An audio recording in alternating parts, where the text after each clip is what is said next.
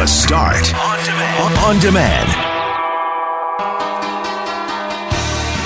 Brett McGarry, Greg Mackling. Friday, I am not in love with gas prices. you may have noticed yesterday, I, I noticed on the way home, up to a dollar eleven nine, uh, which made me glad that I filled up the day before at a dollar three nine. Which is unusual because I follow, I filled up yesterday at a dollar three nine, and then I went out for coffee last night. Well, I had tea. I don't drink coffee, but I, I went to went for coffee, as they say, Yep. and noticed it at a dollar point three. And apparently at the gas station, I'm looking at gasbuddy.com right now. At the co-op on Gateway, it's still a dollar point nine. But it is Oh. up to a dollar eleven point nine, uh, predominantly in the south half of the city, but also out in Transcona. Yeah, I noticed yesterday when I when I left after recording the couch potatoes, the uh, the, the there was no price at Canadian Tire. The su- the the sign was out, which That's always to- a bad sign. Yeah, I thought, oh, I bet you the prices are on the they're on the way up. And then, sure enough, when I rounded the corner on Nests and uh, saw the the Shell station there, up to a dollar eleven nine. So, yuck. Just when I thought they'd gone down last night, I wake up this morning to the news that they're back up. So uh, you will want to shop around a little bit if you're fond of saving a little bit of dough when you're filling up your tank. Meanwhile, yesterday after the show was done at 10 o'clock, we have to thank uh, our, our colleague, producer extraordinaire Kyle Milroy. He says, "Hey guys, I just put the Jericho Omega match on in the uh, the kitchen, the Jock Lounge next to Power 97. If you want to go have a look, he's got an account with New Japan Pro Wrestling. So he put on Wrestle Kingdom and the, with the main event with Chris Jericho and Kenny Omega, both wrestling superstars from Winnipeg. And we went and sat down and actually got to see this match that uh, made international headlines. Okay, be honest. We ran to the. It was like Christmas morning here yesterday. Yep. And I felt like I was 15 years old again, watching wrestling with my old buddy, uh, now the late Doug Skyhar, uh, who was the only guy that I ever watched wrestling with. You heard me oohing and awing the different moves. You can talk about the scripting. You can talk about the fact that they don't necessarily punch one another when they're wailing upon each other but that is some sheer pure athleticism that was on display at that match yesterday. Chris Jericho is 47 years old, flipping around, jumping over the top, just absolutely incredible stuff. Yeah, it uh, it was a great match, and that that's one of the things. Like, Chris Jericho's never been the the guy in the with the, the the best physique. He's never been the most explosive wrestler. He's kind of small in comparison to many wrestlers, but he's a great storyteller, and that's what when wrestling is done right. It tells a great story. It's not just a display. You can have the two of the, the least athletic guys in the ring, but they can put on one of the best matches if they tell a great story. Yesterday, what we saw, Kenny Omega, I've never seen him before. He's an, an incredible athlete. Sure he was is. doing some all sorts of stuff, and as you mentioned, Jericho, for at age forty-seven, he was still doing a lot of acrobatic things, and they just put on a show for thirty-six minutes. They did a, they put on a great match, and uh, I was really impressed with with it, and and good for them for bringing Winnipeg. There was one line where I don't know if you caught this. I caught it. Don Callis, aka Cyrus, aka the Jackal, doing the color commentary, also from Winnipeg. He says Chris Jericho. Uh, when did he say something about he, he's uh, he's toughened up from the fighting on the mean streets of Winnipeg? And then there was another line where he suggested that Omega wasn't even the best wrestler in Winnipeg, let alone in Tokyo. Yeah, that's right. anyway, uh, thanks for indulging us on that. We got lots of feedback on our conversation about that yesterday. Uh, most of it positive, by the way. Uh, so we'll move on from that. Just another example of the things we do amazingly well in Winnipeg. Uh, we are leaders on so many fronts, and uh, I don't think we should shy away from the fact that uh, Winnipeg is one of the hotbeds for uh, wrestling entertainment anywhere on the planet. Can I just also mention if you want to see the match, go to njpwworld.com. That's njpwworld.com. I think you pay like 10 bucks and you can see the match. It's it's it's a thousand yen. It's actually nine hundred and ninety nine yen, according to Kyle Milroy, which is good because I just got my Japanese Mastercard and it has a thousand yen limit, so it's perfect.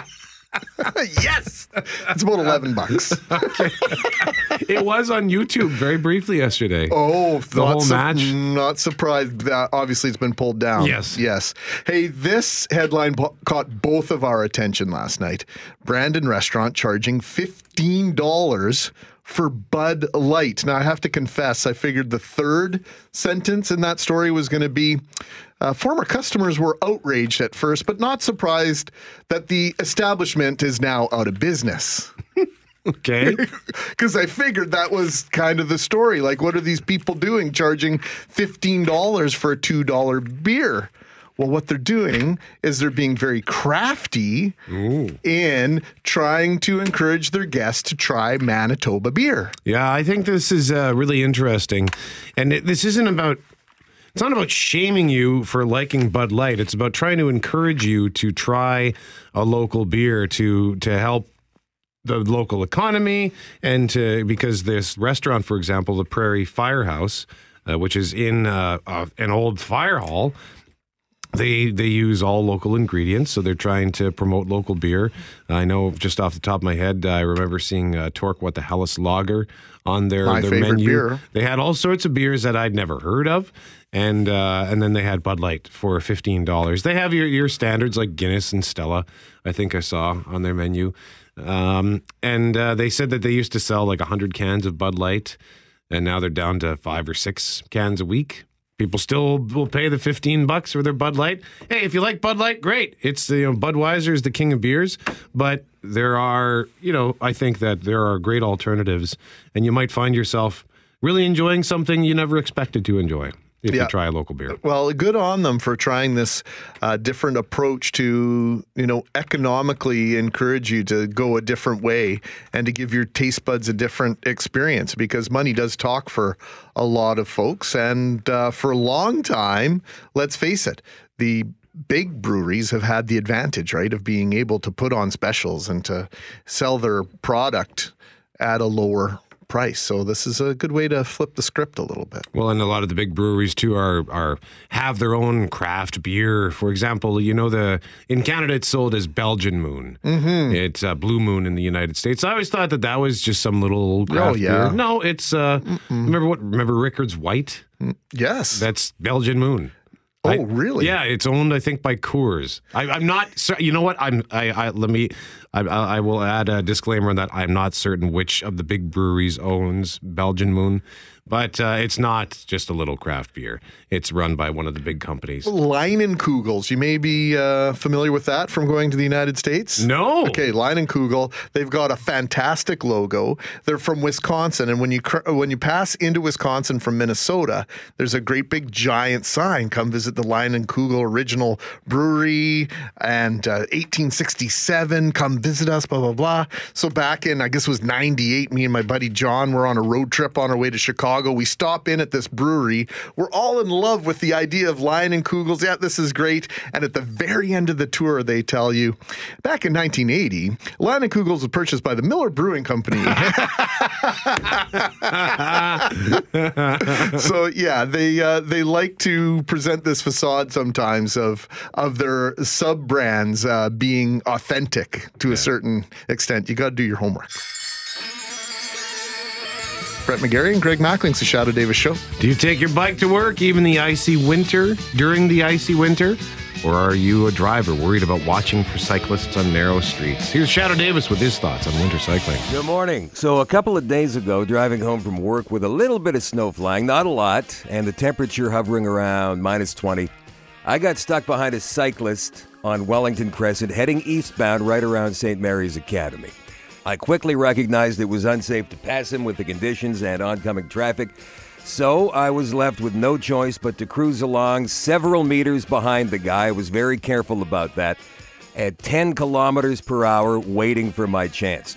As the drivers behind me became more and more impatient and now started to beep their horns, and we've all been in a spot like that, right? In your driving mind, common sense safety is at war with not wanting to be the jackass that's holding up traffic. But before I got the chance to pass this guy, his bicycle suddenly appeared to lose traction, even with his studded winter tires, and he wiped out right in front of me. It was all I could do to stop in time and not run him over. heart racing. I started to get out of the truck to see if this guy was all right, but before I could even get the door open, he was back on the bike and on his way. And he turned off on Kingsway and looked fine, so I didn't bother following him. Two minutes later, I was at home. And on the way up to my apartment, the thought came to me wow, man, your life could have changed so drastically just a couple of minutes ago.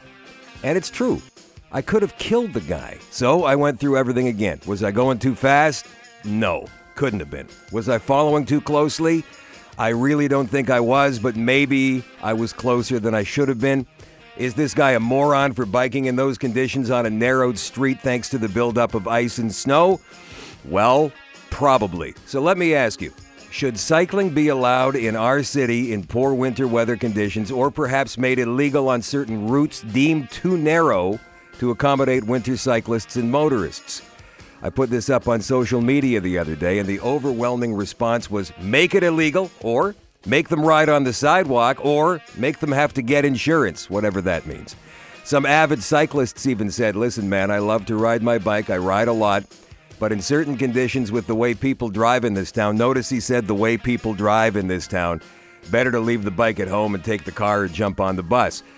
And so, after my near life changing experience the other day, and I mean, I could have killed this guy without having done anything wrong at all.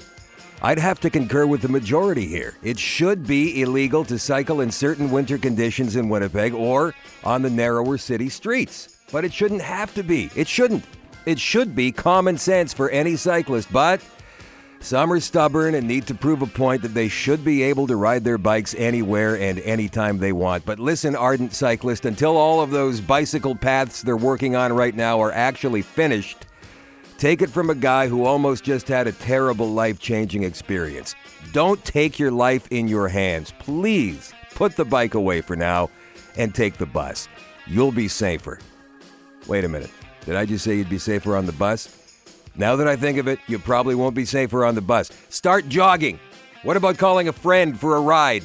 How about a pogo stick on the sidewalk? Once they clear the sidewalk and you learn how to ride the pogo stick, it'll be safer.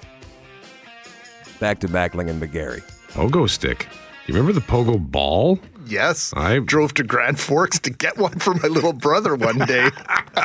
I loved the pogo ball. I want to ride my bicycle. I want to ride my bike. I want to ride my bicycle. I want to ride it where I like. hey, Jeff, do you have like a standing appointment every six weeks to get your hair cut or something? No. Because it feels as though you're you're really on top of that. Yeah, I don't like when it gets, especially in winter when it gets long because I get to, I wear my toque all the time, so I get the toque hair, right? It's just easier to manage if it's shorter. well, that's my way of uh, saying I like uh, I like the new do, it was, buddy. Uh, three days ago, but whatever. Jeff Braun can never take a compliment. He'll be back. We'll be having coffee talking in uh, about nine to 10 minutes' time. Jeff, you're uninvited to that, by the way. Uh, we're going to be talking about something was made popular uh, in Australia, but let's take a step back even further, Brett. Uh, over the summer, uh, last summer, we highlighted an article from the Boston Globe, and the headline was The biggest threat facing middle aged men isn't smoking or obesity, it's loneliness. And uh, we've had a lot of fun with a lot of different topics over the last year and a half that we've been working together and doing shows together. But this conversation took on a whole new life with a lot of our listeners. It did, and uh, this this what we're going to talk about right now sort of ties into that. It's the idea for something called men's sheds. And uh, at first glance, it might sound like you might even want to chuckle at it. men's sheds. That sounds what, yeah, but it's actually a serious thing. And this this the idea started in Australia about a decade ago. Doug Mackey was encouraged by his daughter to create the first Canadian shed. He did so, creating Woodhaven Men's Shed in West Winnipeg. And with more on this, here is Global News reporter Diana Foxall. Men who retire often don't have much of a life plan after they're done in the workforce. the number of, of older people and older men specifically is growing here in Canada, and men are looking for things to do, to go and see, and how to hang out, and all of that kind of thing. It, it improves their emotional well being. Men's sheds are being presented as a solution. They're places men can meet up regularly without obligations that provide an opportunity to socialize, be creative, and build camaraderie. The difference between men's sheds and a service club is a service club says you must attend. There are probably uh, fundraising in things that they have to do, and then it goes on from there. And that hierarchy is a top-down hierarchy. But uh, service clubs like that are dying off. Unlike pretty much anything else, men's sheds are whatever the men want them to be. For example, Doug's local shed sees the fellows meeting Tuesdays and Wednesdays for coffee, for crafts, and for friendly chats. Nothing is taught, but the wide variety of skills the men bring to the table means there's something for every man who comes in. Some of the men do cottonwood bark carving or stained glass and making ornaments and things like that, or making a diamond willow walking stick. We have lots of diamond willow here in Manitoba, so we can get hold of the raw product and go ahead and do those things. Those men simply come in, and because we don't have a teacher, or a leader, we find that men mentor other men and show them how to do it and help them along with their projects. The second part of it, for instance, is we do projects out within the community. And this past year, we built seven picnic tables for Camp Manitou. And we worked with Lee Valley and made uh, birdhouses. They had a project to make 900 birdhouses for Canada 150th. And so we went and made a, a number of birdhouses and birdhouse kits. Some of those kits were used, interestingly enough, and that there was a day camp going on here at the Woodhaven Community Club. And I went to them and said, Do you have a couple of young boys who would like to build a birdhouse? Well, you should have seen the five young lads come. They came, and it was like having 10 grandpas sit down with them and help them bird, build a birdhouse. It was fantastic. So, does he reach out to the organizations or vice versa? Well, interesting enough, this past week I've reached out one way or another to the Manitoba Stroke Recovery Group, and they are over in St. Boniface.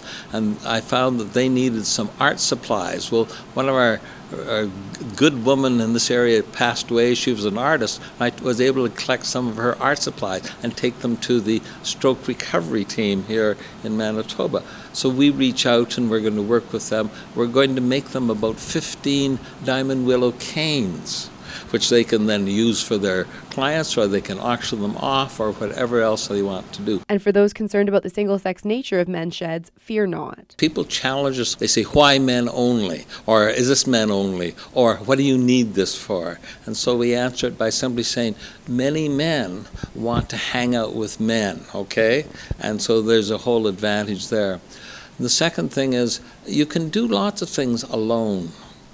But being able to do things shoulder to shoulder, because men don't necessarily act well like this. They like sitting beside each other where you're less threatening, but doing it shoulder to shoulder, that men start to, to talk. Countless friendships have been born at Woodhaven Men's Shed, and more will come now as a new shed is formed in Transcona. Doug will be speaking on behalf of the shed at City Hall next week as they shore up their new location. And for any man wishing to get involved in either group, he encourages them to simply come out and see what it's all about. Thank you, Diana. Diana Foxall, Global News, talking about men's sheds. And uh, Doug was talking about how he often gets asked, you know, what's the deal with the men only thing? Well, dudes aren't great at sharing their feelings and setting up a group like this, as he says, does foster friendships. And it's mandatory that we find other guys to talk to and share our feelings with. Yeah. You know, I don't know if we need to start a book club or wine club or what have you, but I think I mentioned this to you the last time we spoke about this, Brett. I know even sometimes I'll, I'll be in a situation where I don't have anybody to go to the hockey game with. Yep. And I have lots of people in my contacts list.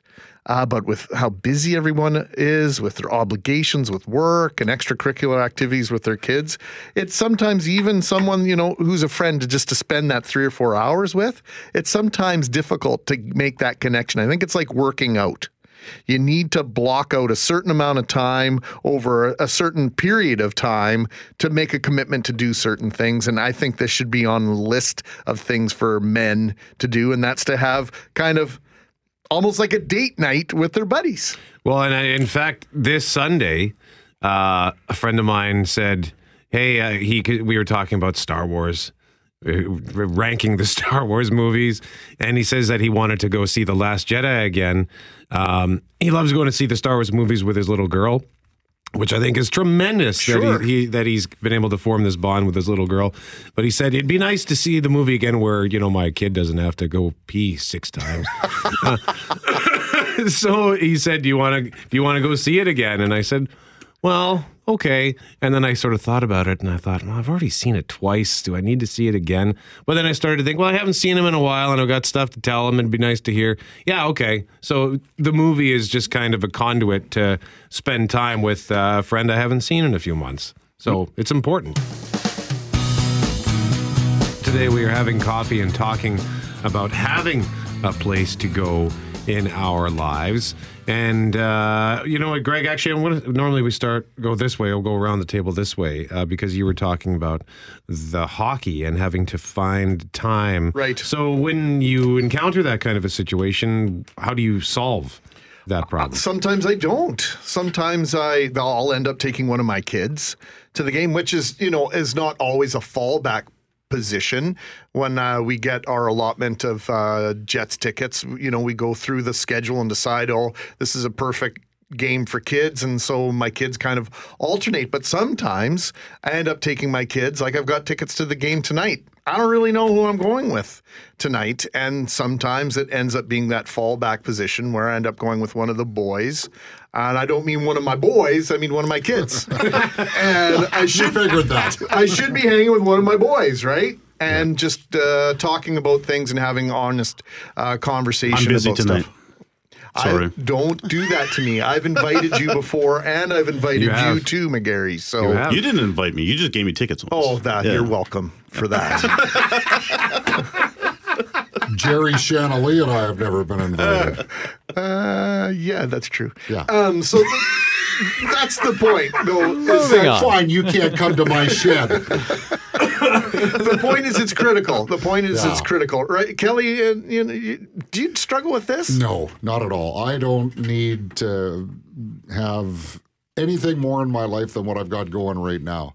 Um, but I could see though, like if, if I was retired and I wasn't working all the time, and if I didn't have grandkids and, and that sort of thing, then maybe it would be different. But that's enough for me in my life. I don't uh, I don't need anything more beyond that. So I know a lot of retired guys will do like uh, breakfast every Yeah, day or yeah. that sort of thing. Like go to a coffee shop Yeah, at 10 o'clock in the morning. It's like, did, does anybody have a job? Like Winnipeg? And it's always men. It's not women hanging out in coffee shops yakking. yeah, It's guys. And when I get to that point in my life, I'll probably do that. Yeah. Yeah, get, get together with buddies. Uh, you know, uh, go to a different place for breakfast all the time and uh, solve all the problems of the world, or create more. Now, Shannon Lee, do you have what? Do you have a spot where you can go uh, to find uh, kindred spirits, uh, or do you ever find yourself kind of thinking, "Wow, you know what? I need to, I, I need to to find some companionship outside of my work relationships and my boyfriend." Uh, feeling a little bit more like that lately because I know when I first moved back to Winnipeg, it was it was pretty terrible because it felt very cold, like friendship wise. Um, it didn't feel very welcoming to me, even though this is a city I lived most of my life. And then I, I got involved in roller derby, and it wasn't so much about the sport; it was about um, creating those relationships with people and having somewhere to go and and uh, getting out of my shell, which was a, a big thing for me. And now that we lost our winter venue, uh, we we no longer we only have a summer venue now, like to put on games. So it's been really hard for us. We don't have a place for the officials to to do scrimmages, so it's it's a lot harder for us to get together. So I'm I'm really finding that missing from from my life, and and so now I uh, whenever I see like an event I want to go to or something coming up, I kind of what I'm trying to do now is I go through my list of friends and like okay, I saw this friend last month. Let's let's go see this friend now, and so I'm trying to kind of go through the list, but I'm finding it a lot more difficult now. They don't have somewhere to go on a regular basis. Yeah, I could see that. Uh, that would be difficult. And Brett, I know you have a really kind of that solid network of friends. Uh, you have a chat group that's consistently going, and I, I bailed out of that. oh, did you? Yeah. Too much, too It much was- sports. it- no, it was just too much. It was constant. I, you know, I knew that they were always talking. Like I knew that if my phone was on, there'd be something for me to read, and I just I, I couldn't handle the anxiety anymore of being tethered to this chat room. That's interesting. but but you make this a commitment, right? What's that? Uh, to be to have friends? Yeah, well, it, I have to because I don't have a girlfriend. I don't have children, so it's, I don't have pets. You know, I can't even go home to, to a cat. Um, you know, my sister has my. You know, I used to have, but no. The point. So the point is, if I don't go out of my way to to maintain my friendships, then I will go crazy. I will uh, succumb to loneliness.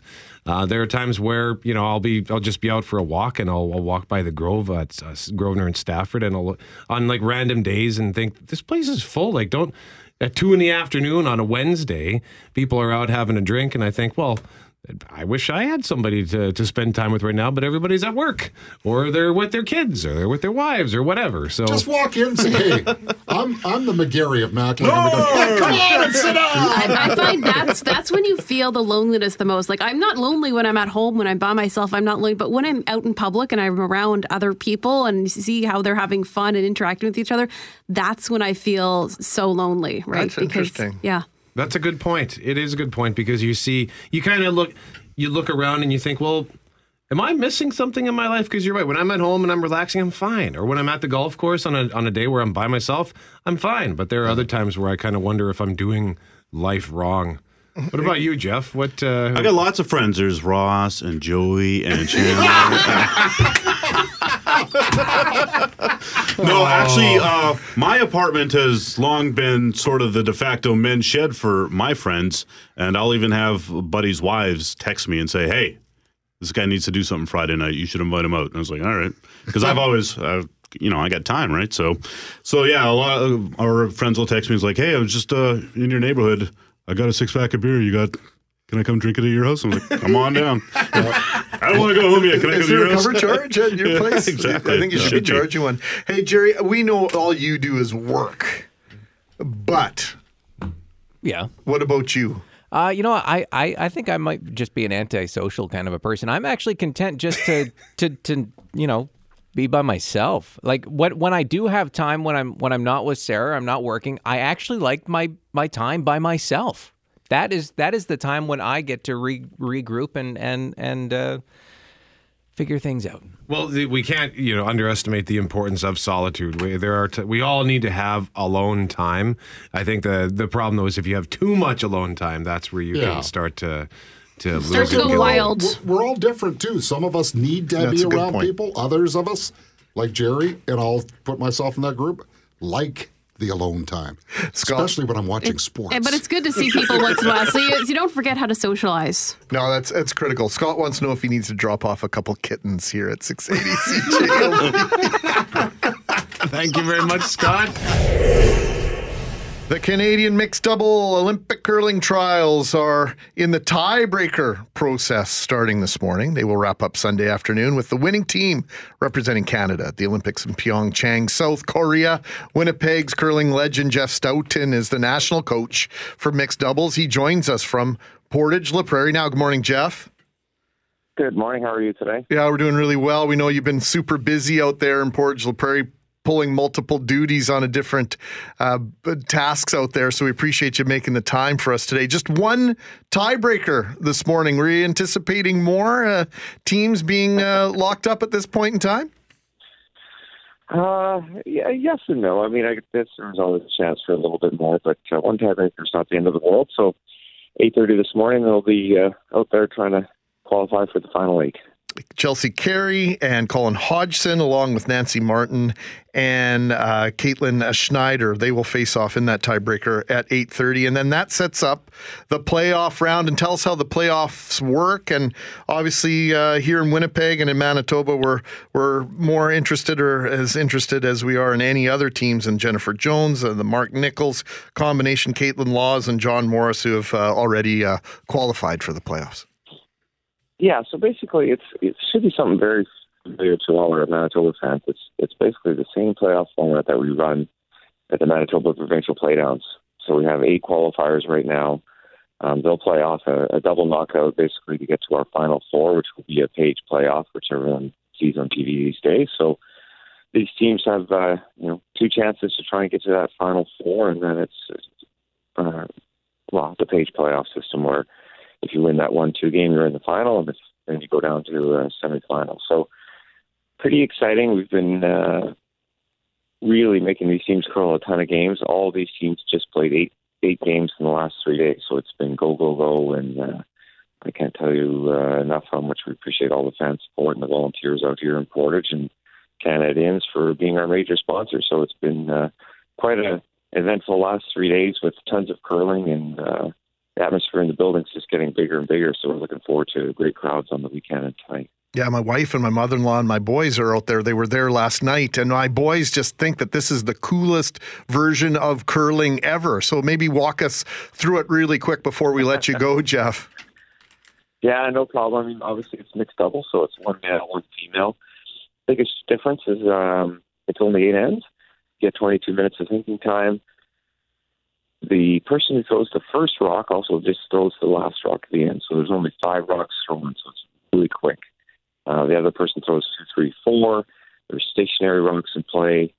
I guess the best way to put it, it's pretty fast and furious. There's uh, sort of a race to the button. There's tons of angles and raises and multiple rocks within the four foot area. So it's just lots of action, no downtime really at all. It's it's over in about an hour and a half, an hour and forty minutes. So these teams uh, got to be ready to play right from the get go. Tickets at the door and uh, coverage on CBC TV starting tonight, Jeff. Thanks for this. Oh, no problem. You guys have a great day. You too. Jeff Stoughton. He is the national coach for mixed doubles. The Olympic team process, the selection process, the playdowns will wrap up on Sunday, and uh, a couple of Manitoba teams in the hunt.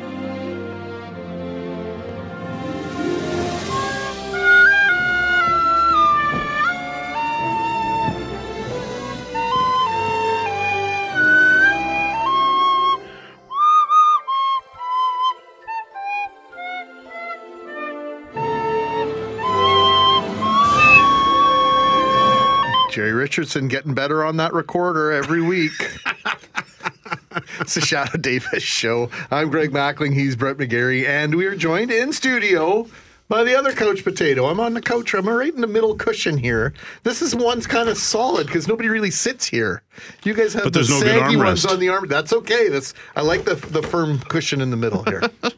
Yeah, it's uh, you, if this were a television commercial, you'd be the, the one in the middle where all the three all the guys are all lined up together like they're yeah yeah this is how we would sit in normally in a non televised environment. and of course, that, that that is not true at all.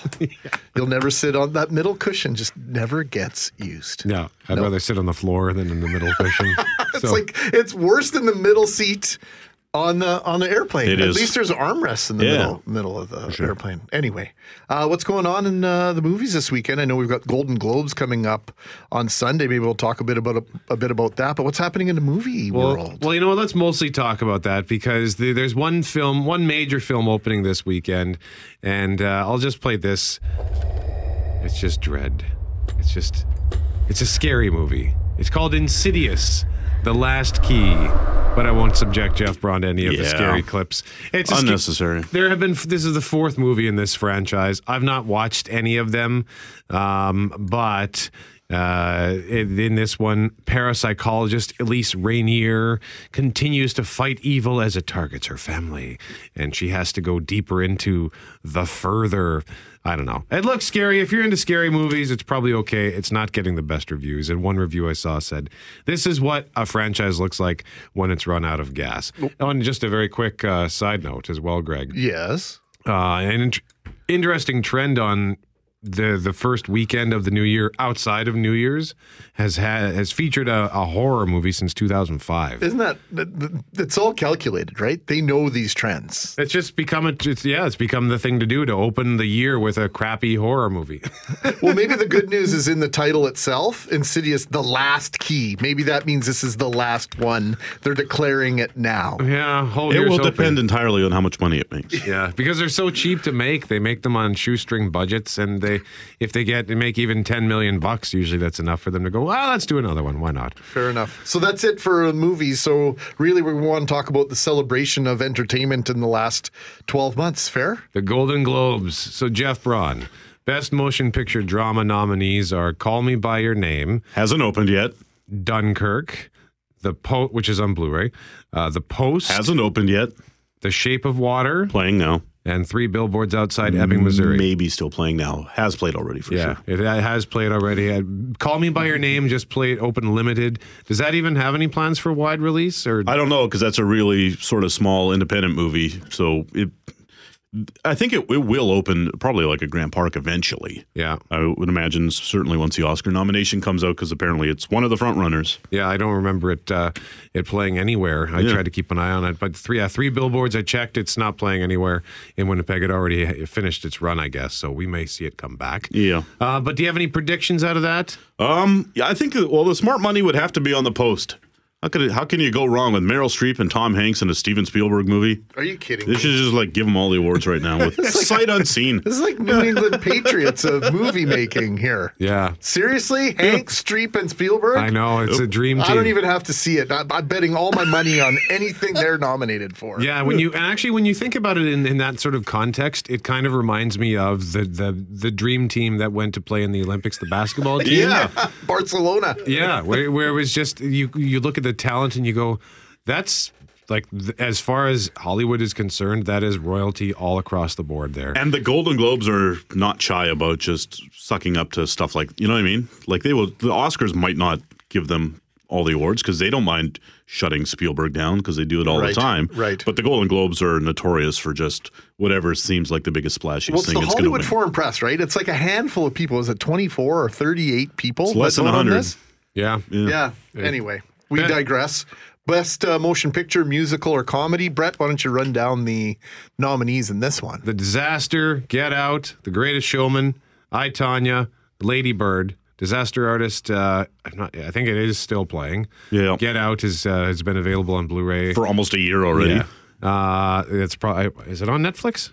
Get Out. I th- it, If it's it not, has it's been. coming to Movie Yeah. Central or something similar. I saw it on an ad. The Greatest Showman, that's a Hugh Jackman one where he's P.T. Barnum. That's in theaters right now. Lady Bird is probably still in theaters right now. And I don't know that I, Tonya has opened. That's the Tonya Harding one. Yeah, that opens. Uh, is it? Do we do we have that in our preview? I don't know. I think it was like a limited release Okay. in December. Okay. Uh, yeah, that, that I think that one is uh, is opening wide soon.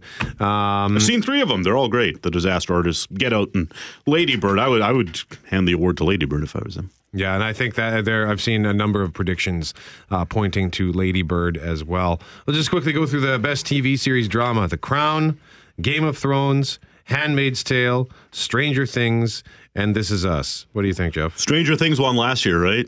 Did it? I think so. Ugh. And then The Handmaid's Tale won the Emmy. You got to give it to This Is Us I don't think so. Network. Come on. I would think Game of Thrones Gotta or The get Handmaid's Tale. Yeah, I, I, I, I do like I like This Is Us, but I think it's probably going to go to uh, The Handmaid's Tale. Wow. Um, well, there's a little bit of a Canadian connection there, so maybe we'll vote for that or cheer for that. And then best TV series, musical or comedy, Blackish, which I've never watched. Which is I know great. you like it, Love Greg. it. Love it. Marvelous Mrs. Maisel. Am I even saying that properly? I never heard of it until two weeks ago. Is that an Amazon show? I don't even know. know what that is. Master of None. That's a good Netflix show. Yep. Smilf. Which Yeah. uh, which is uh, I think that aired on the movie network. Um, What and What does Smilf mean, Brett? I actually don't know. and then uh, I do, but we can't guess. say it on Not here. on the air. Don't don't don't guess. And then uh, Will and Grace. Oddly enough, I, I I think Will and Grace could actually take this award. So yeah, but apparently this MILF is very good. That that's available for. I think you can watch it on Crave TV if you didn't catch it. On, come uh, no BoJack? I was just sort of watching BoJack Horseman. I know that's one of your so favorites. good. It's so good. the humor is so subtle and so brilliant all at once. And Yeah. you know, Will Arnett is sexy just as even a cartoon horse. Something about that Will Arnett, I gotta tell you. I'm Greg. He's Brett. It is the Shadoe Davis show. Senator Lynn Beyak, who sparked outcry by declaring some good, quote unquote, came out of Canada's residential schools, has been removed from the Conservative Party caucus. Here's Shadoe Davis. Good morning. Some news today about something we rarely hear about a politician being kicked out of caucus. Yes, it happens from time to time, but it usually takes a lot. For example, it happened right here in Manitoba. Recently, MLA Steven Fletcher was kicked out of caucus for continuous public quarrels with the government, and it didn't happen overnight either. It took some time, but finally, Pallister decided he had to go. Most public leaders are loath to do it because it shows a lack of unity in their party and they don't like that. And those who finally do get kicked out will stick to their guns, even to the point of stupidity, until they eventually fade from the public eye. This brings us to the case of former Conservative Senator, now just Senator Lynn Beyak from Dryden, Ontario, who for years has been touting the message that residential schools weren't that bad. She's highly critical of the findings of the Truth and Reconciliation Commission that found the system was plagued with systematic physical, mental, and sexual abuse and directly resulted in the death of 6,000 children from malnutrition and disease, not to mention being involuntarily ripped away from their homes in the first place. Beyak said those findings overshadowed the good deeds of well intentioned residential school workers. She's been called on to resign several times for praising a system that amounted to, as defined by the United Nations, cultural genocide. Beyak has refused. So, yesterday, Conservative leader Andrew Scheer had no choice but to kick her out of his caucus. Scheer hasn't spoken to media just yet, but he released a statement saying he learned on Tuesday that Beyak had posted approximately 100 letters on her parliamentary website from various Canadians in support of her position on residential schools. He asked her to remove one of the letters that suggested Indigenous peoples want to get things for nothing, and she refused. Here's the rest. Promoting this comment is offensive and unacceptable for a conservative parliamentarian. To suggest that Indigenous Canadians are lazy compared to other Canadians is simply racist. As a result of her action, Senate Leader Larry Smith and I removed Senator Beyak from the Conservative National Caucus. Can you believe, and this is serious, can you believe she used to be on the Senate's Committee for Aboriginal Peoples? Well, she was, but she was removed from that committee by former interim conservative leader Rona Ambrose last April 5th after her speech about residential schools not being that bad. Then in August, she was at it again with another statement saying, Let's stop the guilt and blame and find a way to live together and share. Trade your status card for a Canadian citizenship with a fair negotiated payout to each Indigenous man, woman, and child in Canada to settle all the outstanding land claims and treaties and move forward together. All Canadians are then free to preserve their cultures in their own communities, on their own time, with their own dime. Oof. Well, I suppose she didn't realize that Indigenous people are already, in fact, Canadian citizens and have been for 60 or so years. She's also attacked criticism of her statements, by the way, as The fake news. It's fake, phony, fake. Can the Senate remove her? It's difficult for a senator to be removed. According to Ned Franks, who's the emeritus political science prof at Queen's University in Kingston, the Senate does have the power to turf a senator from the chamber with a majority vote, but it's never been done before in the history of Canada. Mike Duffy, Pamela Wallin, and Patrick Brazeau, for example, were all suspended by the Senate but not expelled and remain independent senators to this day. See? It takes a lot. Back to Mackling and McGarry. Hmm. Takes a lot to get rid of a senator. Who knew? We're watching a bunch of other stories this morning. Thank you, Shadoe.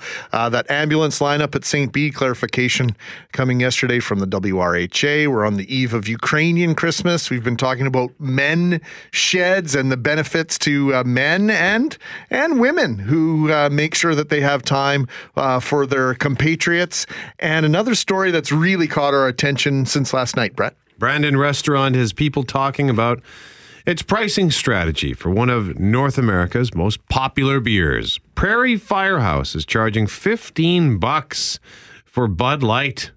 A single serving of Bud Light, $15. This is an effort to encourage its guests to try craft beer or local craft beer. So we decided to reach out to a local beer expert to get his thoughts on this tactic. Sean Branson is here. He wears many hats. He is the organizer of the first ever Winnipeg Beer Festival. He's at Promenade Cafe and Wine, Provisions Market and Cafe, does stuff at Fort Gibraltar, and he's one of our favorite guests when it comes to talking about beer and food. And uh, hello there, Sean. Hi, how are you? Doing well, sir. How are you? Excellent, thank you. So you've been up uh, since the wee hours, or were you up until the late hours last night, Sean? Yeah, I was up all night drinking fifteen dollar beers. It's, uh, it's uh, you know, I have to experience it for myself. So no, I'm just kidding. So what do you think of, uh, of this story? This idea of increasing the price of of what's one of the most popular beers anywhere, and uh, putting it on a menu uh, next to six and six and a half dollar uh, locally crafted microbrew beer.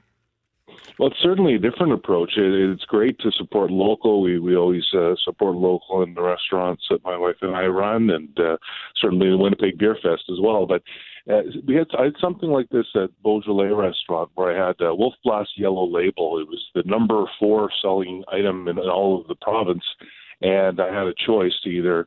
I really wanted to introduce people to other things, so uh, but I did a bit of a different approach than, than the fifteen dollar uh, sort of approach. But it's it's a unique approach for sure. What was the approach that you took with the Wolf Blass? Because I served tables Yeah. for a long time. I probably opened a thousand bottles of Wolf Blass Yellow Label over the years. Exactly. It was when I was building um, a Wine Spectator award-winning um, list at Beaujolais, and, and we had so many people. Wolf Blass Yellow Label, that they had uh, they would just order so many of them.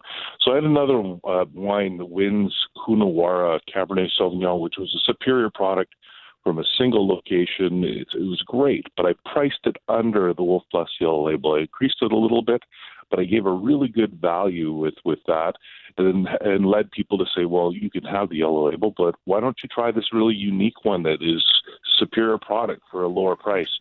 So it's a lot of a different angle. I never thought of charging $150 for plus the yellow label, but uh, you know, it certainly is a different approach. You probably wish you'd thought of it now.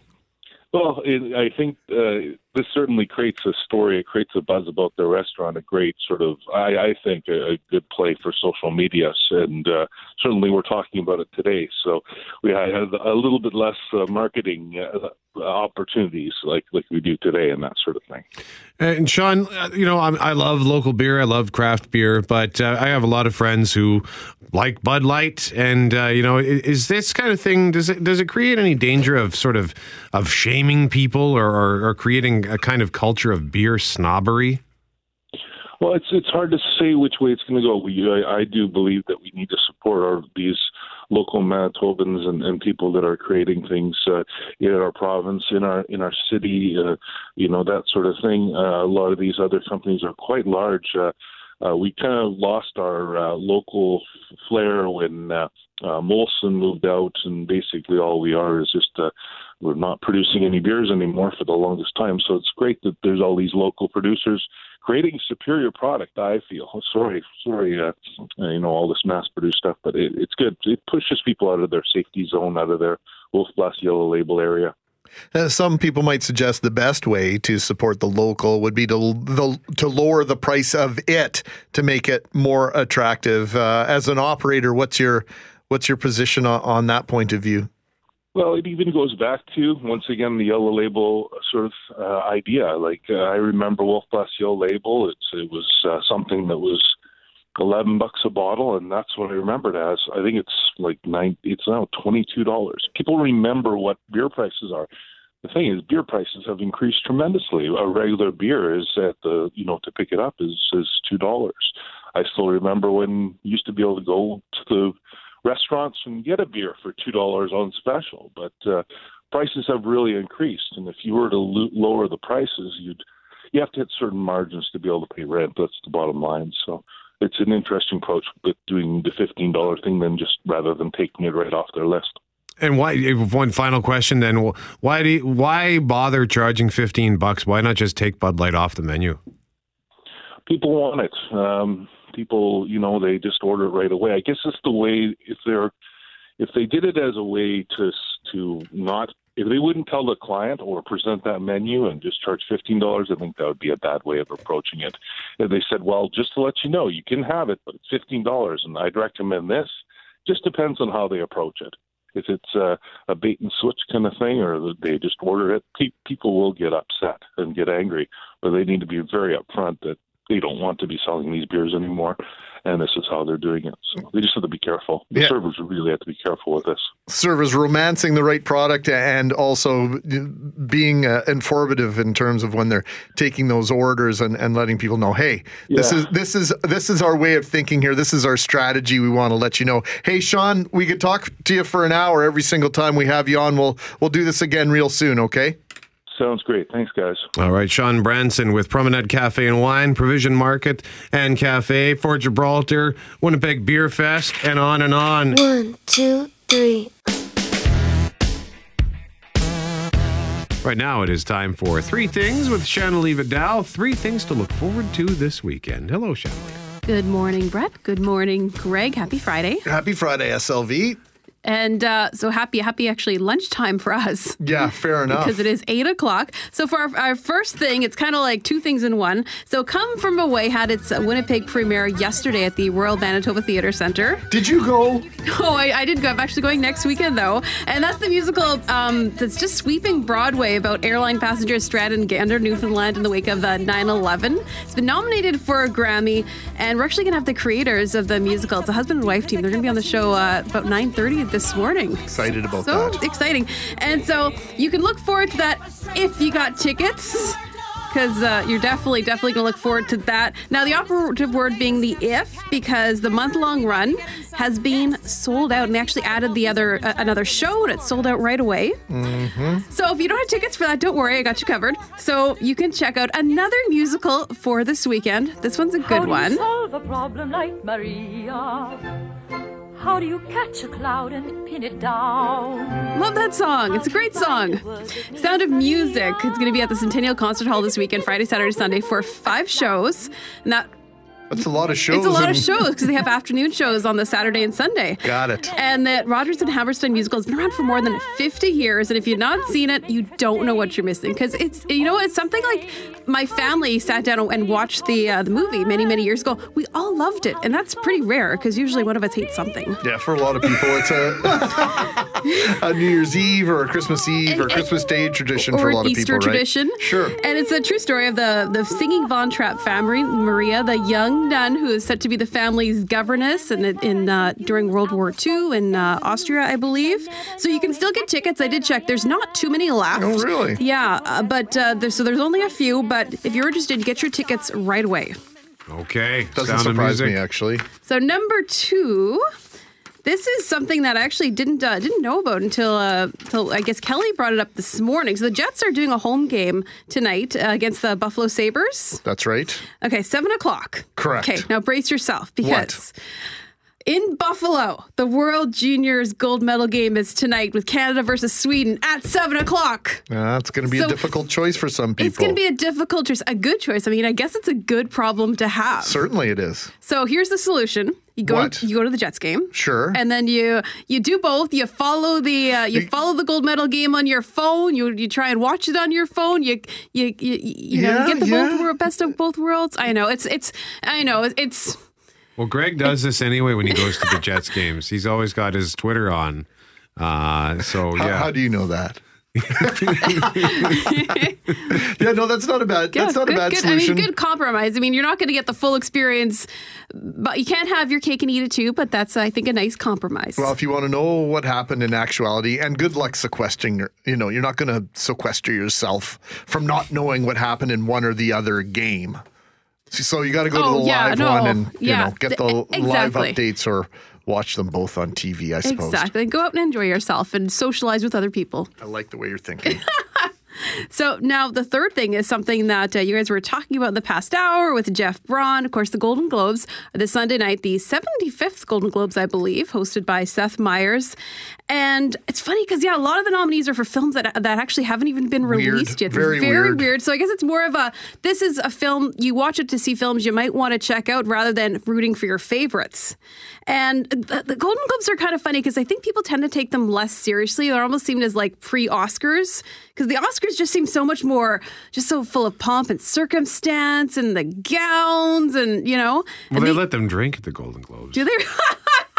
that explains it. I had no, I had no idea. Yeah, they have. They're they because they instead of sitting in in rows of seats, That's- they're just sitting at tables. That's right. They They're are all- at the tables. Yes, they're all That's drinking. right.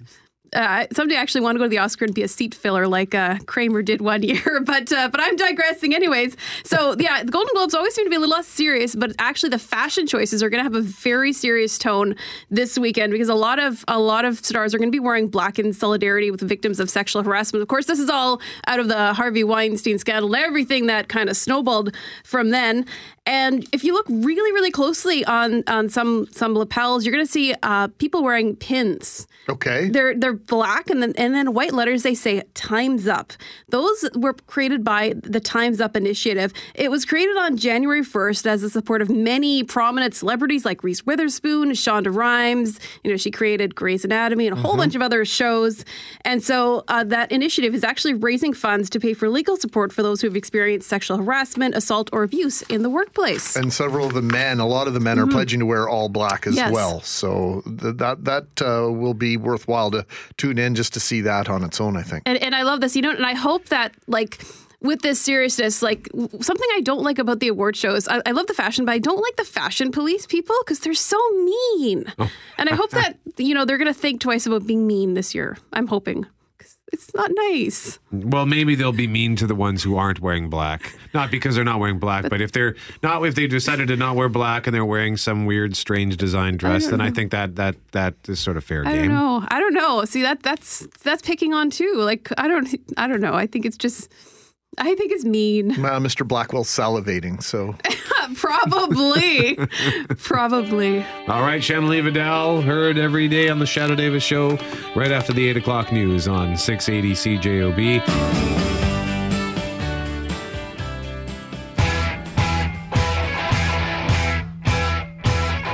Greg Mackling, Brett McGarry. It's the Shadoe Davis Show. Behind the glass, Jerry, keeping track of the time, keeping us on task, and playing the music. I say that he spins the tunes, but he doesn't have any turntables. Can we fix that? Can we get a little vibe in here? Yeah, absolutely. Let's Yeah, do that on Fridays. Let, let, let's see. Let's see if they can get me some uh, couple of turntables in here. Yeah. We can go hang out on Grosvenor and do a show underneath the uh, strobing LED street light.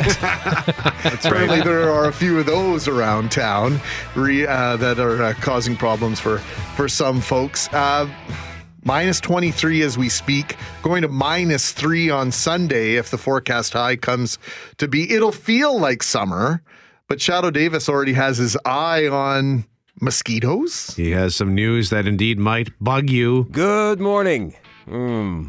I don't really want to discuss this in January while we're all preoccupied with the cold and not thinking about summer whatsoever. Because let's face it, thinking about summer right now is simply torture. So we don't. But there is news from Winnipeg Insect Control warning about a possible increase in mosquito numbers this year. Now, remember last year? I think I had three mosquito bites all year. There were barely any in my part of town. Could have been different in other parts of the city and outside of town, but according to the numbers, we all enjoyed a relatively low mosquito summer. And let's face it, makes a huge difference in our outdoor enjoyment not being attacked by squadrons of bloodthirsty little vampires just because you stepped on a tiny piece of grass. Okay. Our buddy Ken Nawolsky with Winnipeg Insect Control says if the city does not receive additional funding prior to the 2018 season, the area larvicided outside of Winnipeg will be reduced from 10 kilometers to 8 kilometers to decrease costs. He says they'll come up 620 grand short. So, with the reduced larviciding area, it could mean a larger mosquito population in the city, more notably in the outskirt communities and suburbs close to city limits. Now, if you thought Winnipeg Insect Control just dealt with Winnipeg, you thought wrong. They've been larviciding in the RMs that surround the city, including East and West St. Paul, Springfield, Macdonald, and Taché, for a few years now. And that had been paid for by the province. But now the province has cut or eliminated its insect control funding for those RMs. So this $620,000 needs to be made up by the city and the RM somehow, or. Ah! They say they're also more concerned about West Nile virus becoming a bigger thing with this reduced funding. The province has responded saying, well, this new funding model will actually improve the fight against West Nile. Huh?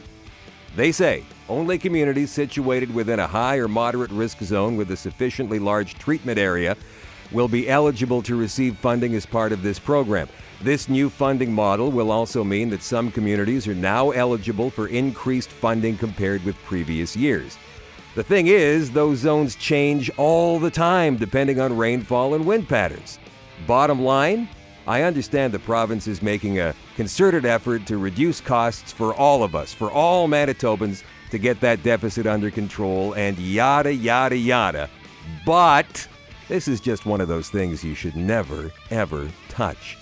An old saying from former Premier Gary Doer don't raise taxes and the price of beer in the same year. And I suppose we can add this one to the list. Don't ever screw with our anti mosquito funding, ever, lest you be eaten alive in an endless Manitoba meadow at dusk in July. Back to Mackling and McGarry. Now, in addition to my property taxes, I pay, I think it's $50 a year for recycling and garbage pickup. I, I, I'm kind of okay with that because the system is very efficient. I never have more recycling or garbage than my containers will hold. So it's not really an issue for me. I pay on my sewer and water bill for water and sewer, regardless of whether the water goes through the sewer or not. If I water my lawn, that water I pay sewer charges on. Okay. If I put it in my swimming pool and evaporates into the air, I pay sewer charges on that.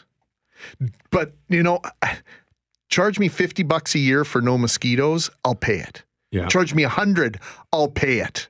I think it's one thing that if we could put a definitive price on it that at X amount of dollars we would get a get rid of 95 of the mos- percent of the mosquitoes, I think we'd all pay it happily and gladly. Six hundred thousand dollar, find the six hundred thousand. If it's five million, find it. If you can do it, if you can eradicate the the little buggers, then do it. do it. Yeah, last summer was such a gift. I, uh, I mean, we all know, we all remember summers that have been really bad. You know, you can't step outside for more than a second in the evening, uh, even during the day. I remember some years trying to golf, near virtually impossible, uh, regardless of what time of day it was. Whereas last year, Shadoe's right, it was barely noticeable. I think I remember one evening where the mosquitoes were kind of problematic. That's it. I don't want to go back. I don't want to take a step back. I don't want to go back either. I used to have a snow clearing business once upon a time. Of course and, you did. And so and so uh, you you'd charge by the month, and so sometimes you'd go once, sometimes you'd go five times, sometimes you'd go not at all. Some customers would complain about paying for a month where we didn't come. Most of our customers said though, I gladly pay your fee, and I don't care if you come or not. Because if you're not coming, it means we don't have any snow, and I'm quite okay with it. Yeah. I think I feel the same way about the mosquitoes, and I think most of us do. Yeah, because eventually, eventually it, it'll the money will be needed. Some years are going to be bad, other years are going to be not so bad. Last year we were lucky with the the way that the weather cooperated with us, Mhm. but there are going to be years where the weather is going to be terrible and it's going to create the conditions that are just perfect for mosquitoes to breed and it's going to be bad. So we will need that extra money to deal with it when that time comes. Don't cut it, double, triple it, quadruple it. You have my permission to do whatever you need to do. Yeah. Don't let the mosquitoes, don't let the mosquitoes back in through the door.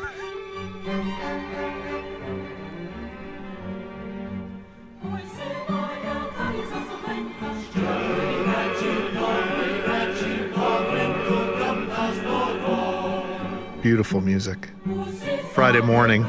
Many of us, of course, celebrated Christmas last month, but for members of the Ukrainian community and I believe other communities as well, we'll get the lowdown on this. That special day comes this Sunday. We wanted to learn more about Ukrainian Christmas and how some people might be celebrating. So we are fortunate to have someone here to tell us more. Oksana Melnik, a member of the Ukrainian community and a school teacher, joins us now live on 680 CJOB in studio. Oksana, welcome to our studio. Thank you. Good morning. Lovely to meet you. Now, is Ukrainian Christmas a misnomer?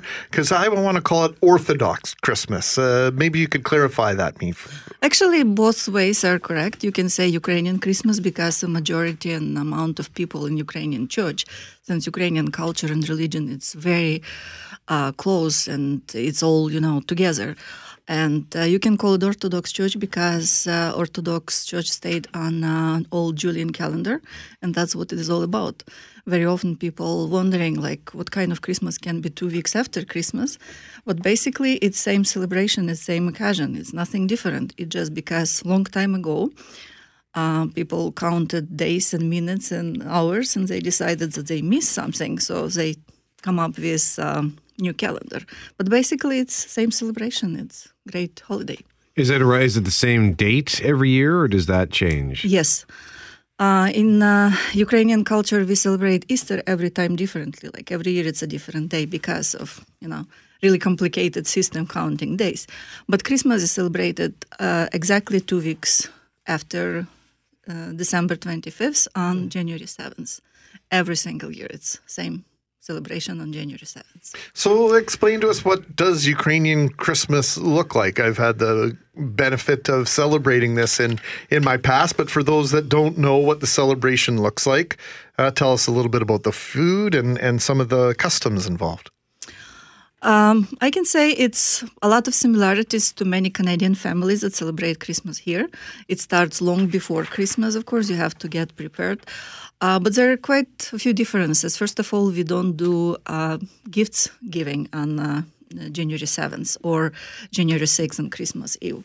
It's more about culture, more about family getting together, more about uh, singing carols, enjoying food, remember your uh, ancestors, remember your history, celebrating and appreciating what you, you brought to these days from your heritage. And um, it starts on uh, January 6th with a Christmas Eve supper, which is called in Ukrainian Sveta Večerya.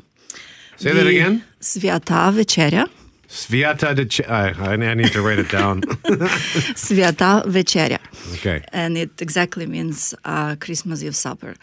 Uh, Holy Supper, actually, I'm sorry, Holy Supper.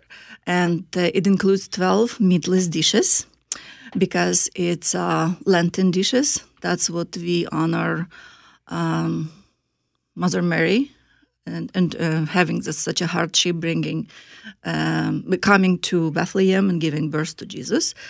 Uh, 12 meatless dishes celebrate uh, 12 apostles that were gathering at the table with Jesus Christ. We also, uh, I spent fair amount of time teaching kids in Ukrainian Heritage School. We also, um, um, more from the Ukrainian uh, history, say that uh, 12 meatless dishes also symbolize 12 months of the year. So it can be both ways. Um, And then what happens on Christmas Day? The next day on the 7th. No, can I finish about Christmas? Oh, we're not because, done yet. No, oh, we're not done Pardon because me, I was getting hungry and yes, I thought we could uh, move on. so again, 12 meatless dishes. And uh, after uh, Christmas Eve supper, the whole family gathers together to sing carols. Uh, late at night, and, and in Winnipeg, uh, I'm a member of uh, St. Vladimir and Olga Catholic Church. We go for a special sermon, celebration of Christmas. Now, next day, it's uh, really, you know, compared to Christmas Eve supper, which is a very solemn, very uh, serious occasion to get together and celebrate your culture and heritage.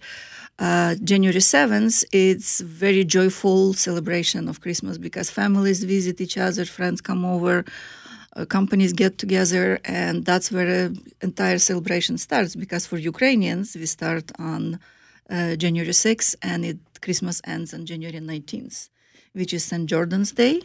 And there is even a saying which I learned in Canada here in Winnipeg. Uh, St. Jordan's Day, it's called Yordan in Ukrainian. That's water blessing day. And we say, after Yordan, we are done. so two week of solid, really festive celebrations are over. I had no idea that it lasted so long. Yes. N- Now, now I got to ask you. And this is all in good fun. Are, are you double dipping here? Did you celebrate Christmas on Mm-hmm. Oh, you December do know, 25th? did you exchange gifts? Did you? Did you? Um, yes, yes. When you become an immigrant, you know, how do you say? When you're in Rome, do as Romans do, right? Uh, yes, we celebrate uh, Christmas on Je- December 25th. Uh, even back in Ukraine, because my family is from Western Ukraine, it was uh, not really big celebration day, but it was a day that grandma would not allow any hard work around the house because it was a holiday. Um, yes, we do celebrate December 25th, and then it starts. I said on January 6th, I should probably start with December 25th, going all months long till January 19th.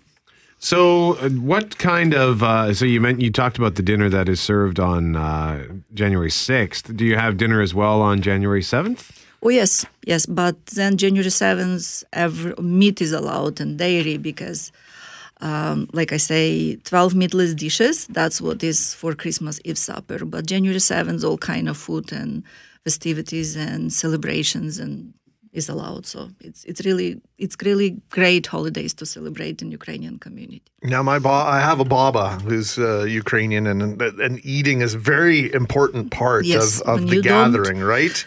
Yes, when you don't eat, you offend a member of the family. So, like uh, uh, being, um, you know, lady of the house, I'm very concerned when my guests not cleaning their plates completely because if you don't eat half a dozen of holopchi, that means that it's not really good. So, Right, and in some cultures, in some cultures, it's offensive to clean your plate, to clear your plate, because you're telling your host that they haven't given you enough food. But in Ukrainian culture, it's the other way around. If you Yes. don't clear your plate, it means you haven't enjoyed it. Do, do you say Merry Christmas or do you have a different greeting? Uh, you can't say Merry Christmas to someone who does not speak uh, English, right? So the greeting is Христос рождається, and actually starting tomorrow, uh, we're going to greet each other in a with, to people who do speak Ukrainian. Христос рождається, which means Christ is born, and um the answer to that is uh, Славіте його. Let's glorify him because it's a great news. So we all will be saved. And that's how we greet each other throughout all the celebration of Christmas for two weeks. Now, has this traditional sense of celebrating Ukrainian or Orthodox Christmas grown over the years? And since you've come to Winnipeg, have you sensed a, a greater in, sense of the community embracing this celebration? It, it feels as though, you know, with Remembrance Day and some of these other celebrations that uh, older people are worried about fading away, we're actually embracing these things even stronger now. You know, if I may have to say something, I think God has really good plan for me because He brought me to Canada. And uh, when we moved to Canada in 2004, prior to moving to Canada, we lived in United States.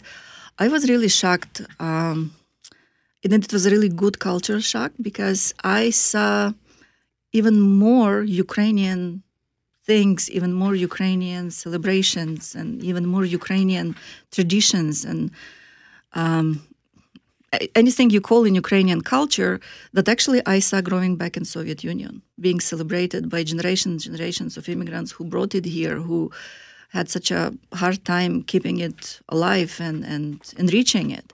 So I definitely cannot say that it's fading away. We have great tradition in the community. We continue old traditions and we create new ones. Let's say this year, uh, I'm not going to have my traditional Christmas Eve supper at home, but more than 60 people get together and uh, at one of the churches to, to eat together as a community, to carol, to celebrate. And there are so many events in the Ukrainian community to, to honor and celebrate this occasion that I definitely say it's growing and it's it's stronger than ever. I would say every year it's stronger than, than it I saw before. Oksana Melnik is our guest, a member of the Ukrainian community and a school teacher, talking about Ukrainian Christmas, which is this Sunday. And uh, thank you so much for coming in to tell us about this. And uh, happy holidays to you. Merry Christmas as Thank well. you so much for having me. It was very exciting, and I'm happy to share what I know about Ukrainian Christmas with everyone. And Christos рождається. The only homeless shelter in Selkirk, Manitoba, has been forced to close its doors. St. Francis Place has not opened since January 1st due to a lack of volunteers. We are joined now by uh, Renee Gauthier, or is it, or you know what, is it Renee or Rennie, Mr. Gauthier? That's Rennie. Rennie. Okay. Well, thank you very much for joining us this morning. We appreciate the time on 680 CJOB. So, a, a lack of volunteers. What's what's happened here? Well, what's happening is uh, right now we're working with a team of nine uh, to cover um 12 hours a day, evenings and overnights. And we're running short of people because some of us are working uh, three nights and are looking at 36 hours uh, during the week. Plus, we have our other lives to live. So we're starting to burn out, and now we're opening up to the Selkirk City and our uh, citizens to step up and give us a hand to keep the shelter open. And we're looking for nine more volunteers.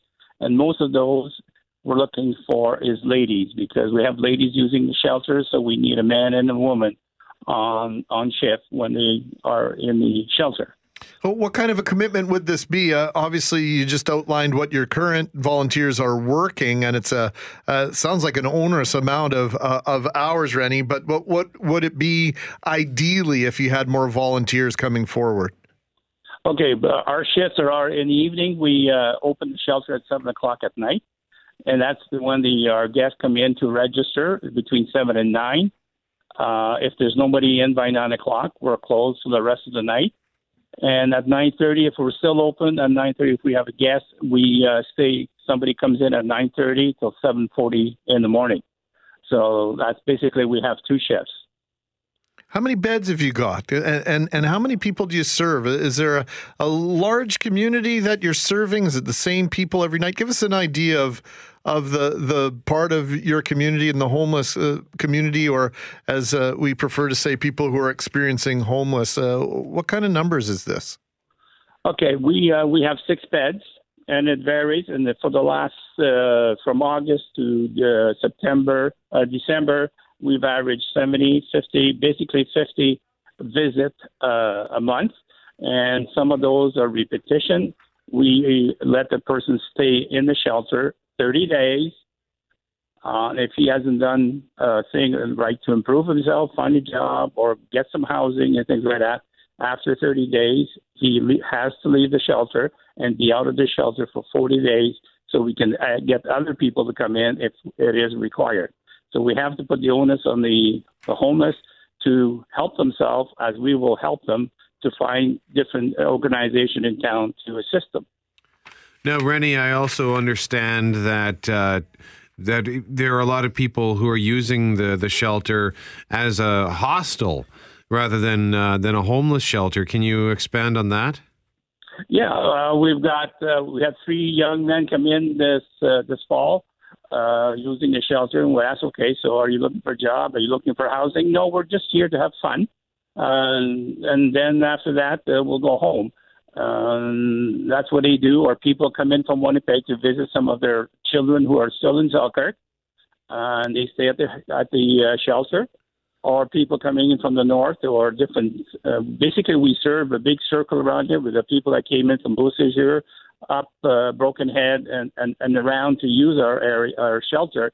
And they sometimes they just come in here and to visit family and whatever, which means that they're not homeless, but they use the shelter as a place for them to stay. Do they have to do they have to pay when they come in if they're not using it uh, if they're not experiencing homelessness? Well, they'll say, "Well, yeah, I'm hopeless, homeless tonight." No, they don't pay. Okay, but I'm using the word hostile, like you know, it is. They come in and spend the night, or they leave the next morning, and some of them come back for the weekend. They're there for three nights, then they're gone. Then they come back two, three months again uh, to do the same thing. So this is what we're saying is we're letting these people come in, and they're not for the homeless. You know, our place is for the homeless. It's not for other people to use it as a cheap hotel, uh, cheap room for the night. So how, how do you sort that out? How do you um, screen your clients uh, in, in a different fashion to prevent this from happening, Rennie? Well, the thing is, we got to take their word for it when they come in, and after a couple of nights, uh, we uh, we chit chat with them and find out, and and then we say, well, this is not what we are, and technically, um, you know, they come back. You know, are we going to say no in this cold weather? No, we don't. In the summer, we probably will, but right now in the winter, because it's so cold, uh, we don't say no. Where do you get your funding, Rennie? Uh, we do a fundraiser once a year in, uh, in September to uh, support the San Francis. And the San Francis is part of the uh, Our Daily Bread Soup Kitchen.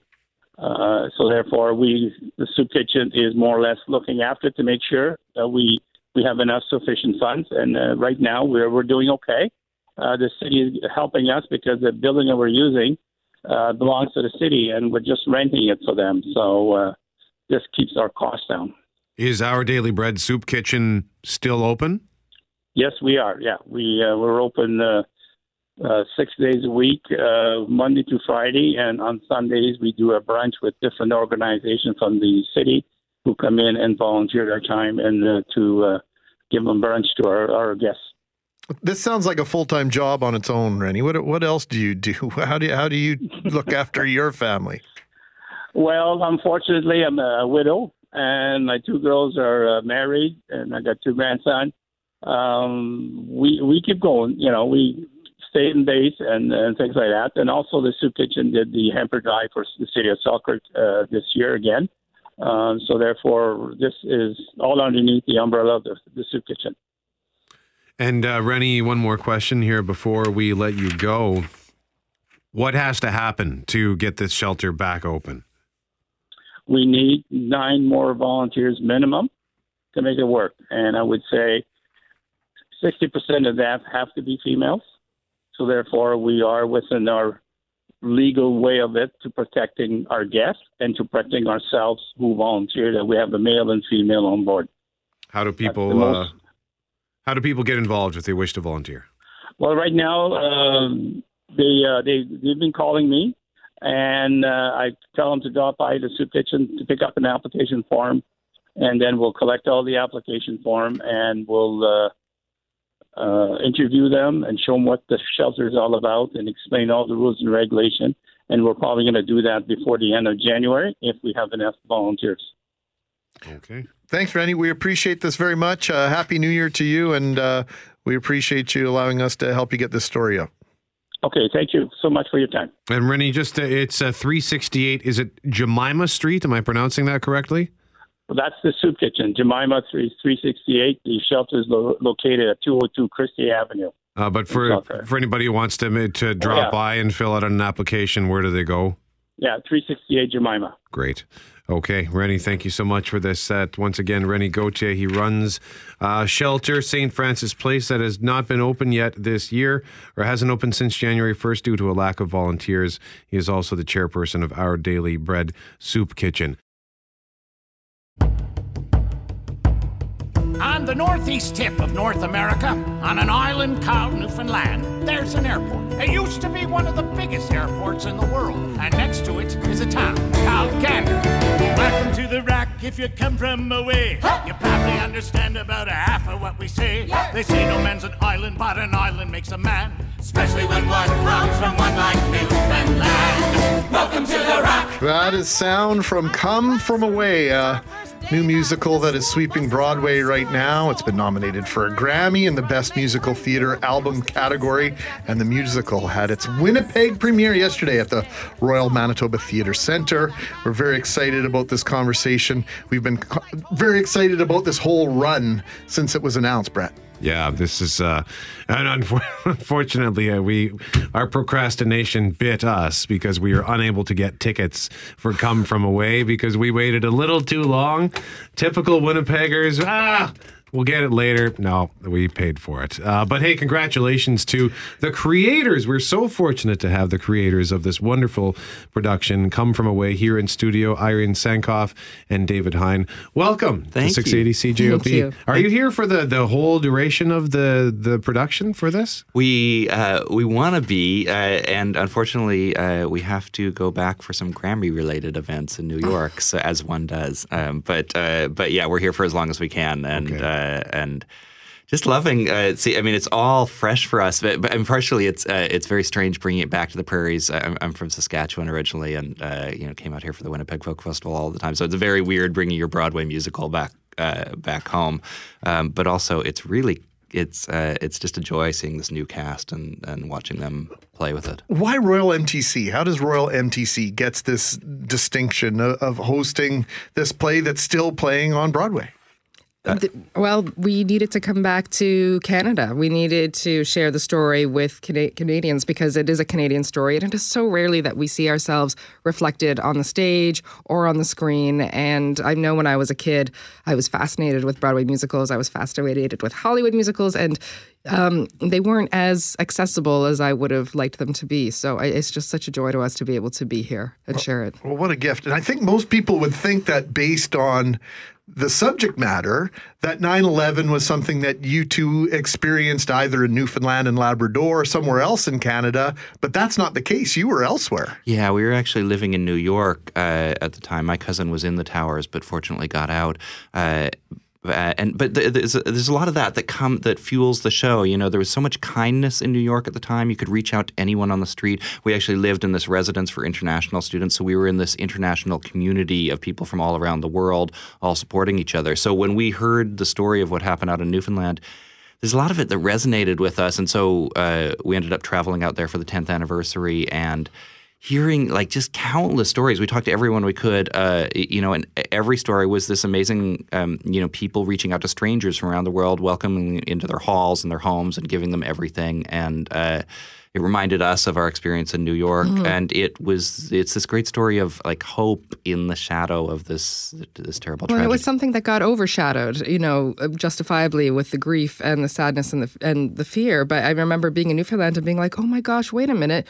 We were all huddled together, and someone pulled out a piano that very evening and started playing music." And I just started to remember again the kindness on the street. And one night going to the subway and being afraid. It was my first night out, but like everyone was lining the streets holding candles, and suddenly I felt safe. And so I was like, "Okay, you know, it's important to remember that too." Well, Irene, for those who are unfamiliar with Come From Away as a production, what is the story that you are telling in this show? It's a story about 38 planes that were diverted to this tiny town in Newfoundland, Gander, Newfoundland. And the population of Gander at the time was about 9,000, and uh, nearly 7,000 people came off the planes. And not only the, did they allow people off the planes and into the airport, they brought them into their schools and their public halls. They canceled school. And then they said, you know what, that's not good enough. You're however 80 years old you're pregnant you don't look comfortable come home with us and you can stay on our guest bed or in our bed and we'll stay on the couch and it's just story that still astounds me to this day Newfoundland and Labrador so famous for its hospitality. Whether you meet a Newfoundlander who lives in Newfoundland or lives somewhere else, lives abroad, so to speak. Uh, one of my best friends is from Newfoundland, and his sense of hospitality is is second to none. And my favorite Newfoundland saying has to do with uh, peeling the potatoes and and the one for the extra. Yes. There were lots of extras. Had you ever heard that one No, before? I hadn't heard that one. You know one, what? Yeah, one for the extra. So there were lots of extras, uh, lots of extra potatoes being peeled uh, in Gander. For how many days did this take place? So it was over five days. There was uh, some people left a little bit earlier, and uh, but over those five days, uh, yeah, people made lifelong friends, and uh, it's really you know we think about the weather outside right now. We we attribute uh, what happened out there because there's this whole community. Uh, idea of like staying warm during the winter, and so everyone comes over to kitchens and does kitchen parties and tells stories and sings songs and brings an instrument, and that's how you stay warm through the winter. And that's what we wanted to do on stage. We wanted to do this sort of kitchen party so you stay warm through the winter. So it feels very apropos to be doing that right now in Winnipeg. So, Dave, when you uh, wrote this production, when you made put it together uh, back in, I guess, 2012, was it? Uh, when did you first create it? Yeah, well, we went out to the 10th anniversary in 2011, uh, and then uh, the first workshop was uh, January 2012. So, so it's been uh, uh, five five years from six years. Six Six, years. It's going on. 2018. Happy Oh my God, 2018, wow. everyone. Uh, well, you guys have been really probably doing nothing but work, right, for the for the last handful of years to to make this a reality. What was the what was the reaction to this idea of a couple Canadians bringing a Canadian story to Broadway? Like uh, the audacity of you two. How how did it how did it get from there to here? Our, our, our, favorite reaction story was was doing a doing an interview out when at the 10th anniversary. We took a tour of the airport in Gander, and Reg Wright, who's the manager there, he gave us this huge three hour uh, uh, tour throughout. And afterwards, he said, "Now, what are you doing?" And we said, "Well, we're making a musical." He's like, "About about people, you know, making sandwiches." we said, "Yeah," and he's like, "Yeah, good luck with that."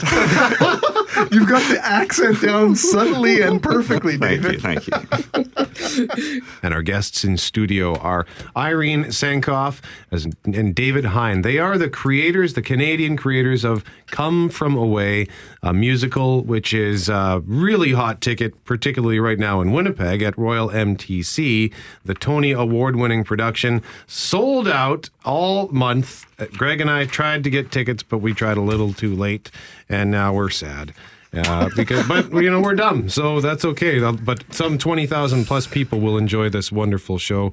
Tony nominated Irene. Uh, it's been. I saw that it in twenty uh, last year was nominated at the seventy first Tony Awards for best musical, best score, best book of a musical, and uh, eventually it won for best direction of a musical. That's you know when you when you start uh, sh- writing a show. Do you do you kind of hope? Well, well, maybe we'll get to the Tonys, or do you ever dream of that? Like, kind of fantasize about that? It's actually kind of funny. David has an old song of his that says, "And uh, and we might get a Tony if we get to Broadway." And it was always like it was a huge joke. Like so, it, it uh, yeah. We hope the show would be done in high schools because kids would be forced to do it because it had Canadian content and there was a lot of characters. So um, we're we're doing okay. We're we're pretty happy. Yeah. so when you look at the journey, what was the what's the part of the journey to, to getting to here that, that surprised you the most on, on the negative side? Uh, was there anything that, that took you by surprise in terms of maybe how you were treated at, at a certain turn, or has it just been one of those magical rides from concept to fruition? You know, I I do wish you could trade Diet Coke for sleep, and like, but it just doesn't work that way. Like, I mean, I that was, I mean, it's so not everyone's tired. That's not even a thing to be complaining about at all. But really, we were treated so so very well the entire time, and and you know, we kept waiting almost a little bit for the other shoe to drop because you know. I don't know because maybe that's just the way I am, but it, but it, it, we really have had like a bit of a magical ride. Aside from being tired, no complaints. Yeah. Uh, this is the case sometimes of like, be careful what you wish for. oh my God, it's been. I mean, it's amazing. We never wished for this, right? Like Irene, Irene's, Irene's uh, telling the truth. Like we, we never imagined it would. Every single day has been a surprise for us. You, you know, we. I mean, going to Broadway is enough, and then three days later, the Prime Minister comes, and then and then you, you know. Michael J. Fox and Cindy Crawford, and like it's it's uh, and then uh, and then uh, we have this wonderful thing uh, where uh, people will come to the show and then they want to bring their family or their friends together and uh, to back to see the show with them. And the best case scenario of that was Chelsea Clinton coming to see the show, and then she was like, "I got to bring my folks," and then she brought her folks. It was really cool. I do have to. Speaking of folks, I have to ask you about this. My mother's lesbian Jewish Wiccan wedding. I knew you were going to ask about this. Well, how can I not? That's such a fun title. Can you uh, please tell us about that? Uh, so it's another true story. Uh, uh, this is uh, it's about my mom. It was our, our first musical that we wrote together uh, so that we could spend time together.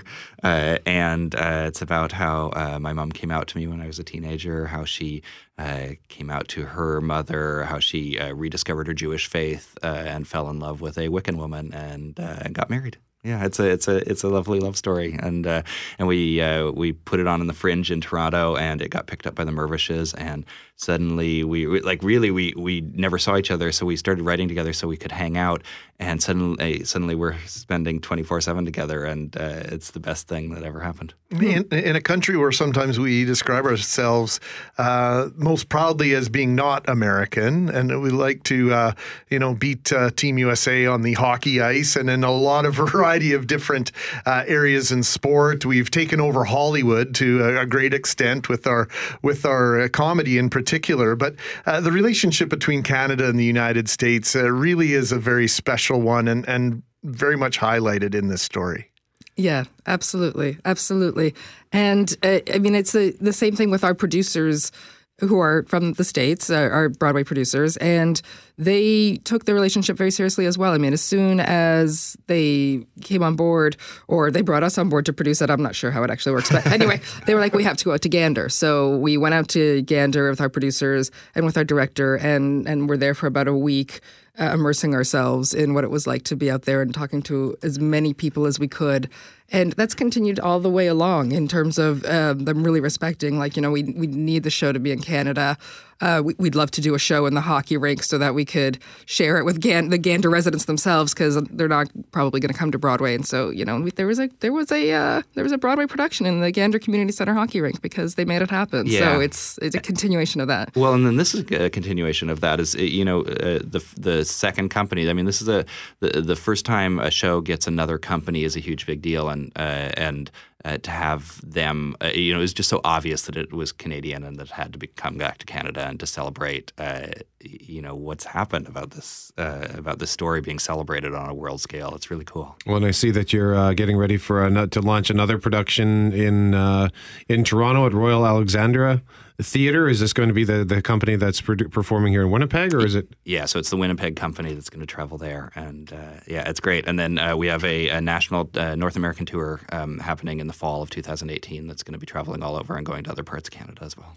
Yeah, uh, what strikes me about you is that you, you you're still very humble in this success that has found you. And uh, how, how do you how do you keep your feet on the ground? Uh, it's our daughter really helps a lot. Yeah, I bet. Yeah, yeah. Um, there was a time when Trudeau and um, his wife and and Ivanka Trump and various other uh, important people came to the show. I I went to bed that night thinking I do not want to look at social media tomorrow morning, and I didn't have to because our daughter woke up and she had uh, all this gunk in her eyes, and she was like, "I can't open my eyes," and I was like, "Oh God!" So I dealt with pink eye all day instead of uh, social media. So it's not always as glamorous as it looks. Oh God, no. Well, Irene Sankoff and David Hein, we'd like to con- continue our chat, but we are out of time.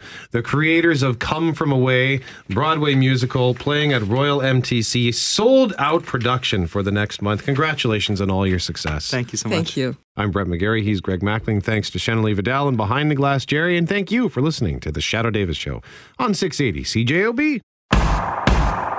The Start on Demand is available on Apple Podcasts, Google Podcasts, and anywhere you find your favorite podcasts.